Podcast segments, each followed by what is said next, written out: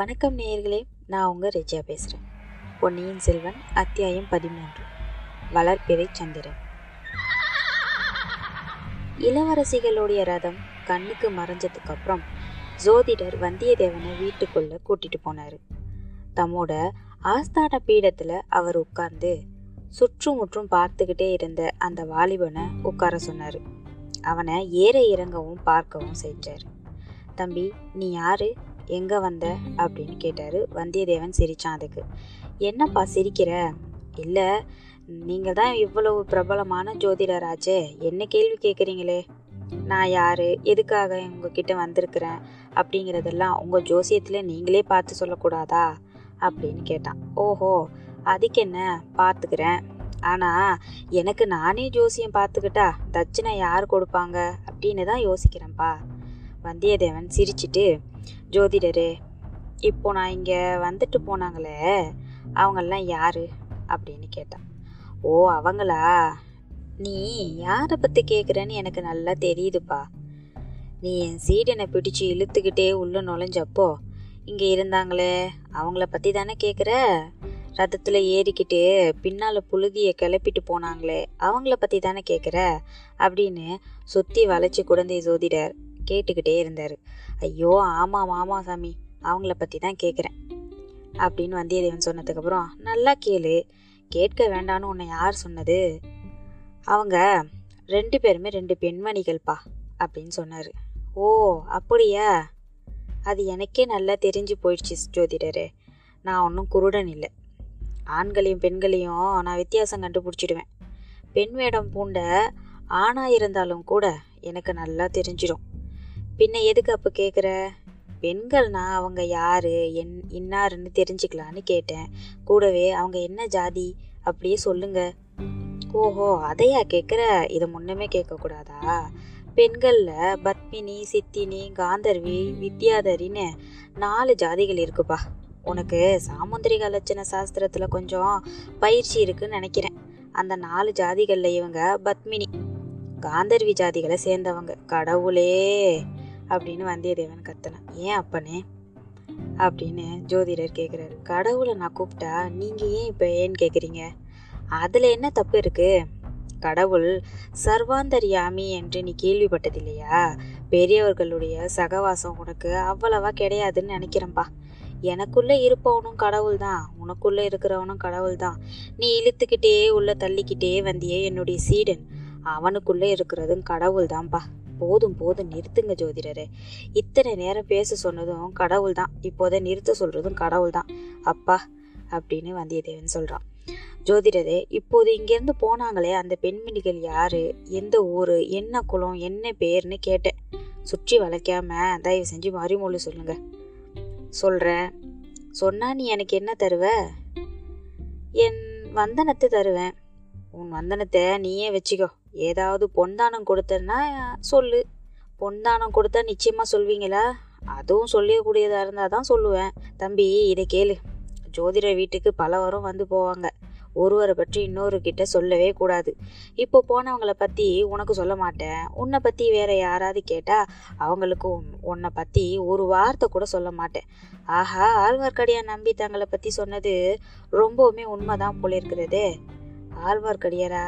அவர் யாரு? அப்படி ஒருவர் ஓ அப்படி ஒருவர் உங்களுக்கு தெரியாதா? என்ன இது? ரொம்பவும் தங்களை தெரிஞ்ச போல பேசினாரே. ஆழ்வார்க்கடியை நம்பின்னு கேள்விப்பட்டதே இல்லையா? ஒருவேளை ஆளை தெரிஞ்சிருக்கும். பெயர் ஞாபகம் தெரியாம இருந்திருக்கும்பா. எங்க அடையாளத்தை சொல்லு பார்ப்போம் அவர் பார்க்கறதுக்கு கட்டையாவும் குட்டையாவும் இருப்பாரு. முன்குடும்பி வச்சிருப்பாரு. அவரோட இளந்தொந்தியில வேட்டியை இறுக்கி கட்டியிருப்பாரு.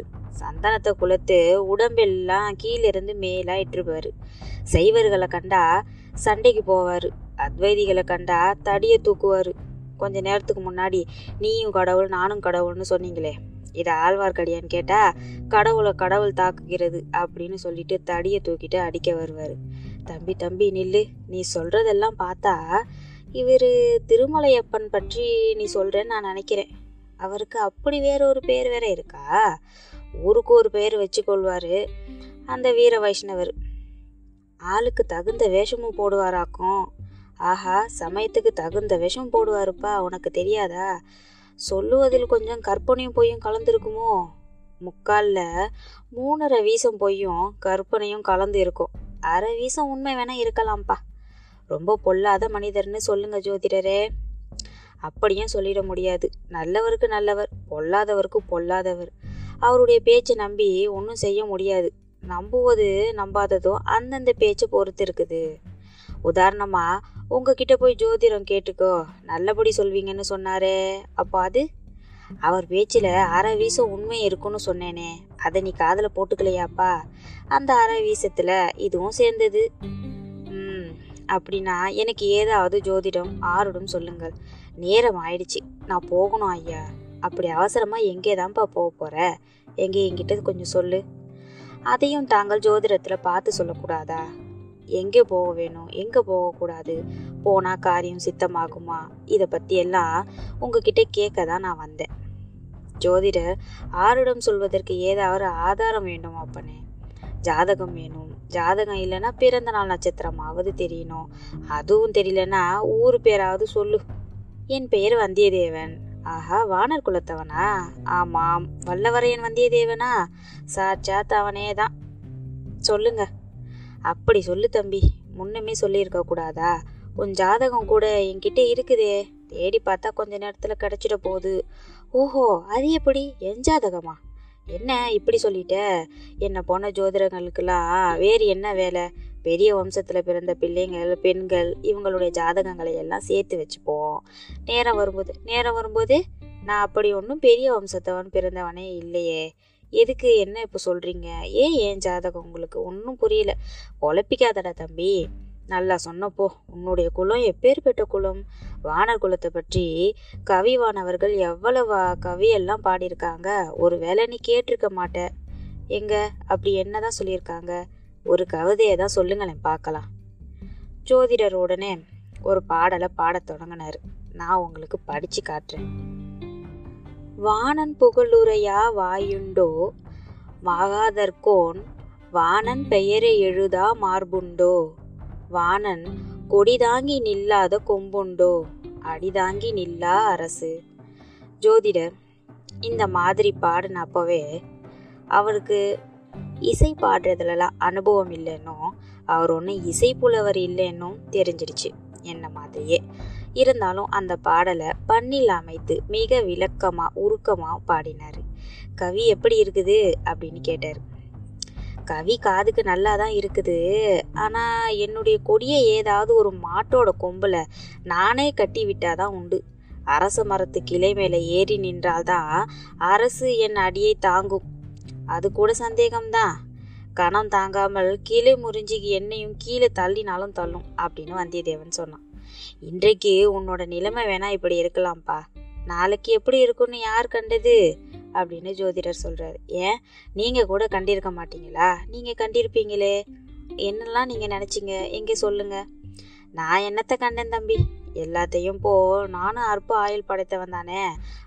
கிரகங்களும் நட்சத்திரங்களும் வருங்கால நிகழ்ச்சிகளை சொல்லுது. அது எல்லாத்தையும் வச்சு கொஞ்சம் நான் கண்டறிஞ்சு கேட்பவங்களுக்கு சொல்றேன். அவ்வளவுதான்ப்பா கிரகங்களும் நட்சத்திரங்களும் என் விஷயத்துல என்ன சொல்லுது ஜோதிடரே? கொஞ்சம் சொல்லுங்களேன். நீ நாளுக்கு நாள் உயர்வாய் அப்படின்னு சொல்லுது. சரியா போச்சு போங்க. இப்போதுள்ள உயரமே அதிகமா இருக்கு உங்க வீட்டுல நுழையும் போது குனிய வேண்டியதா இருந்தது. இன்னும் உயர்ந்து என்ன செய்யறது இப்படி எல்லாம் பொதுவா சொல்லாம குறிப்பா ஏதாவது சொல்லுங்க. நீ ஏதாவது குறிப்பா கேட்டா நானும் குறிப்பா சொல்லுவேன். நான் தஞ்சாவூருக்கு போகிற காரியம் கைகூடுமா? சொல்லுங்க. நீ தஞ்சாவூருக்கும் சொந்த காரியமா போனா போகிற காரியம் கைகூடும். இப்போ உனக்கு ஜெயகிரகங்கள் உச்சமா தான் இருக்கு. பிறருடைய காரியமா நீ போறதா இருந்தா அந்த மனிதர்களுடைய ஜாதகத்தை பார்த்துப்பா சொல்லணும்.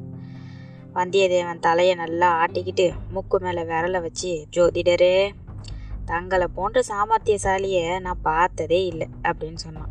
முகஸ்துதி செய்யாத தம்பி அப்படின்னு ஜோதிடர் சொன்னாரு. இருக்கட்டும் நான் கேட்க வேண்டியதை நேராகவே கேட்டுடுறேன். தெளிவாகவே சொல்லிடுங்க நீங்களும். தஞ்சாவூர் சக்கரவர்த்தியை தரிசிக்க விரும்புகிறேன் அது சாத்தியமாகுமா? என்னை விட பெரிய ஜோதிடர்கள்லாம் நிறைய பேர் இருக்காங்கப்பா. குறிப்பாக ரெண்டு பேர் இருக்காங்க தஞ்சாவூரில். அவங்கள கேட்டாதான் தெரியும். அவங்க யாரு? தெரியாதா உனக்கு? பெரிய பழுவேட்டரையர் ஒருவர் சின்ன பழுவேட்டரையர். சக்கரவர்த்தியோட உடல்நிலை மிக மோசமா இருக்குதுன்னு சொல்றாங்களே அது உண்மையா? யாராவது ஏதாவது சொல்லுவாங்கப்பா சொல்றதுக்கு என்ன இருக்கு? அதையெல்லாம் நீ நம்பிதான் ஆகணுமா? அதெல்லாம் நீ நம்பாத வெளியிலும் இப்படியெல்லாம் சொல்லாதப்பா. சக்கரவர்த்திக்கு ஏதாவது நேர்ந்துட்டா அடுத்த பட்டம் யாருக்கு? இதை நீங்க சொல்ல முடியுமா? அடுத்த பட்டம் உனக்கும் இல்லை எனக்கும் இல்லை. நான் ஏன் அதை பத்தி கவலைப்பட வேண்டும்? நீ ஏன் அதை பத்தி கவலைப்பட வேண்டும்? போ பேசாம. அப்பாடா அது வரைக்கும் போதும். அது வரைக்கும் நான் தப்பிச்சேன் அப்படின்னு வந்தியத்தேவன் சொல்றான். உண்மைதான் உண்மைதான் தம்பி. பட்டத்துக்கு சொந்தமானவங்க யாருன்றதெல்லாம் சாதாரண விஷயம் இல்லை. அது ரொம்பவுமே அபாயகரமான விஷயம் இல்லையா? ஜோசியரே தற்சமயம் காஞ்சியில் இருக்கிறாரு இளவரசர் ஆதித்த கரிகாலர். ஆமா இருக்கிறாரு. அவருடைய சார்பாகத்தானே நீ வந்திருக்கிற? கடைசியாக கண்டுபிடிச்சிட்டீங்க. சந்தோஷம். அவருடைய யோகம் எப்படி இருக்கு? அதை கொஞ்சம் சொல்லுங்களேன். ஜாதகம் கைவசம் இல்லை தம்பி. பார்த்து தான் சொல்லணும். சரி. இளவரசர் மதுராந்தகரோட யோகம் எப்படி இருக்கு? அவருடையது விசித்திரமான ஜாதகமாப்பா. பெண்களோட ஜாதகத்தை சேர்ந்தது. எப்போதுமே பிறருடைய ஆதிக்கத்துக்கே உட்பட்டு இருப்பது புரிகிறதா? இப்போது கூட சோழ நாட்டில் பெண்ணரசு நடைபெறுவதா சொல்றாங்களே. அள்ளி ராஜ்யத்தை விட மோசம் அப்படின்றாங்களே.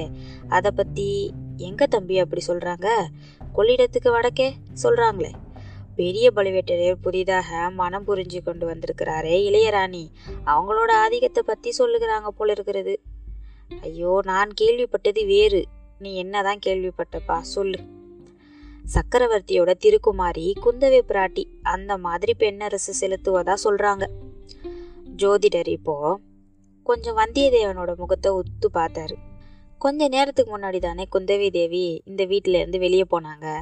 அதை பத்தி தான் இவன் தெரிஞ்சுக்கிட்டே கேட்கிறானோ என்னமோன்னு அவனோட முகத்துல அப்படி ஏதாவது தெரியுதான்னு உத்து உத்து பார்த்தார். ஆனா அப்படி ஒரு அறிகுறியும் அவன் முகத்துல தெரியல.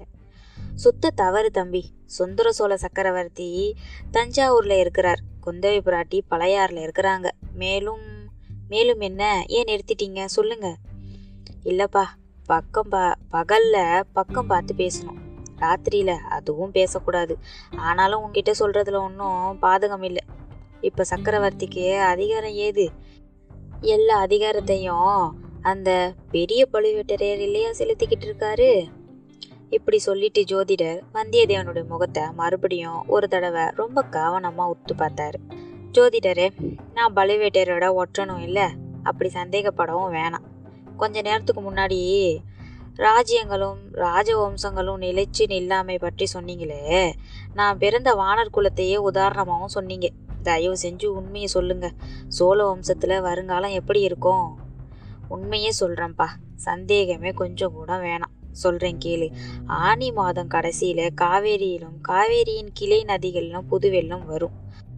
அப்போது அது நாளுக்கு நாள் பெருக போகும் புது வெள்ளம்ன்றது காவேரி தீரத்தில் உள்ளவங்களுக்கு நல்லா தெரியும். ஆவணி புரட்டாசி வரையிலும் வெள்ளம் பெருகி கொண்டே தான் இருக்கும். அதுக்கப்புறமா கார்த்திகை மார்கழியில் வெள்ளம் வடிய ஆரம்பிக்கும். இது வடிகிற வெள்ளம்னு காவேரி கரையில் உள்ளவங்களுக்கு தெரிஞ்சிடும். சோழ சாம்ராஜ்யம் இப்போ நாளுக்கு நாள் பெருகும் புது வெள்ளத்தை போல் இருக்கிறதுப்பா இன்னும் பல நூறு வருஷம் இது பெருகி பரவி கொண்டே தான் இருக்கும். சோழ பேரரசு இப்போ வளர்பிறை சந்திரன மாதிரி இருந்து வருது. பௌர்ணமிக்கு இன்னும் பல நாள் இருக்குப்பா. இப்போ நான் சொன்ன கதை மாதிரி தான் சோழ வம்சமும் இருக்கு. அதனால மேலும் மேலும் சோழ மகாராஜ்யம் வளர்ந்து கொண்டே தான் இருக்கும். அதில் உனக்கு ஒன்றுமே சந்தேகம் வேணாம். இத்தனை நேரம் தங்களுடன் பேசியதற்கு இந்த ஒரு விஷயமாவது தெளிவாக சொல்லிட்டீங்க. ரொம்ப நன்றி. இன்னும் ஒரு விஷயம் மட்டும் முடிஞ்சிச்சுன்னா சொல்லுங்க. எனக்கு கப்பல் ஏறி கடல் பிரயாணம் செய்யணும்னு ரொம்ப ஆசையாக இருக்கு. இது நடக்குமா? அந்த விருப்பம் நிச்சயமாக கைகூடும். நீ சகட யோகக்காரன். உன் காலில் சக்கரம் இருக்கிற மாதிரி ஓயாம சுத்திக்கிட்டே இருப்பா. நடந்து போவா குதிரை ஏறி போவ யானை மேலே போவா கப்பல் ஏறியும் போவா. சீக்கிரமாவே உனக்கு கடல் பிரயாணம் செய்கிற யோகம் இருக்குப்பா. ஐயா தென்திசை படையில் சேனாதிபதி தற்சமயம் ஈழத்துல யுத்தம் நடத்திக்கிட்டு இருக்கிறாரு. அதான் இளவரசர் அருள்மொழிவர்மரை பற்றி தான் சொல்ல முடியுமா? அவருடைய கிரகங்கள் நட்சத்திரங்களும் அவரை பத்தி என்ன சொல்லுது? தம்பி கப்பல்ல பிரயாணம் செய்வோர் திசை எறிவதற்கு ஒரு காந்த கருவியை உபயோகிக்கிறார்கள். கலைங்கரை விளக்கமும் உபயோகப்படுகின்றன. ஆனா இதை எல்லாத்தையும் விட நடுக்கடல்ல கப்பல் விடும் மாலுமிகளுக்கு உறுதுணையா இருக்கிறது எதுன்னு தெரியுமா? வடதிசை அடிவானத்துல உள்ள துருவ நட்சத்திரம் தான் மற்ற நட்சத்திரங்கள் கிரகங்கள் எல்லாமே இடம்பெயர்ந்து போய்கொண்டே இருக்கும். அவ்வளவு ஏன்? சப்தரிஷி மண்டலமும் கூட திசை மாறி பிரயாணம் செஞ்சுக்கிட்டு போய்கிட்டே இருக்கும். ஆனா துருவ நட்சத்திரம் மட்டும் இடத்தை விட்டு அசையாம இருந்த இடத்திலேயே இருக்கும். அந்த துருவ நட்சத்திரத்தை போன்றவர் தான் சுந்தர சோழ சக்கரவர்த்தியோட கடைக்குட்டி புதல்வரான இளவரசர் அருள்மொழிவர்மர். எதற்கும் நிலை கலங்காத திட சித்தமுடையவர். தியாகம் ஒழுக்கம் முதலிய குணங்கள் போலவே வீரபுருஷத்திலும் சிறந்தவர். கல்வி அறிவை போலவே உலக அறிவையும் படைத்தவர். பார்த்தாலே பசி தீரும் என்று சொல்லக்கூடிய பால்வடியும் கலைமுகம் படைத்தவர். அதிர்ஷ்ட தேவதையின் செல்வ புதல்வர் மாலுமிகள் துருவ நட்சத்திரத்தை குறிகொள்வது போல் வாழ்க்கை கடலில் இறங்கும். உன் போன்ற வாலிபர் அருண்மொழிவர்மரை குறியாக வைத்துக் கொள்வது மிக்க பலன் தரும் அப்பா அப்பப்பா இளவரசர் அருள்மொழிவர்மரை பற்றி எவ்வளவெல்லாம் சொல்கிறீர்கள்? நீங்கள் சொல்வது ஒரு காதலனை காதலி வர்ணிப்பது போல் இருக்கிறது. தம்பி காவேரி தீரத்தில் உள்ள சோழ நாட்டில் யாரை கேட்டியானாலும் என்ன மாதிரியே தான்ப்பா சொல்லுவாங்க மிக்க வந்தனம் ஜோதிடரே. சமயம் நேர்ந்தால் உங்கள் புத்திமதியின்படியே நடப்பேன். உன்னுடைய அதிர்ஷ்டம் கிரகமும் உச்சத்துக்கு வருகிறதப்பா. இதெல்லாம் நினைச்சுதான் நான் இதெல்லாம் உனக்கு சொன்னேன். போய் வருகிறேன் ஜோதிடரே. என் மனமார்ந்த வந்தனத்துடன் என்னால் என்ற பொன் தானமும் கொஞ்சம் உங்களுக்காக தரேன். தயவு செஞ்சு இதை நீங்க வாங்கிக்கணும். இந்த மாதிரி கூறி அஞ்சு களஞ்சியம் பொன்னாணயங்களை வந்தியத்தேவன் சமர்ப்பிச்சான். வானர் குலத்தின் கோழைத்தன்மை இன்னமும் போகவே இல்லையப்பா அப்படின்னு சொல்லிட்டு ஜோதிடர் பொண்ணை எடுத்து போட்டுக்கிட்டாரு. இதோட பதிமூணாவது அத்தியாயம் அழகா முடிஞ்சிருக்கு. மீண்டும் அடுத்த அத்தியாயத்துல உங்களை நான். மீண்டும் அடுத்த Thank you.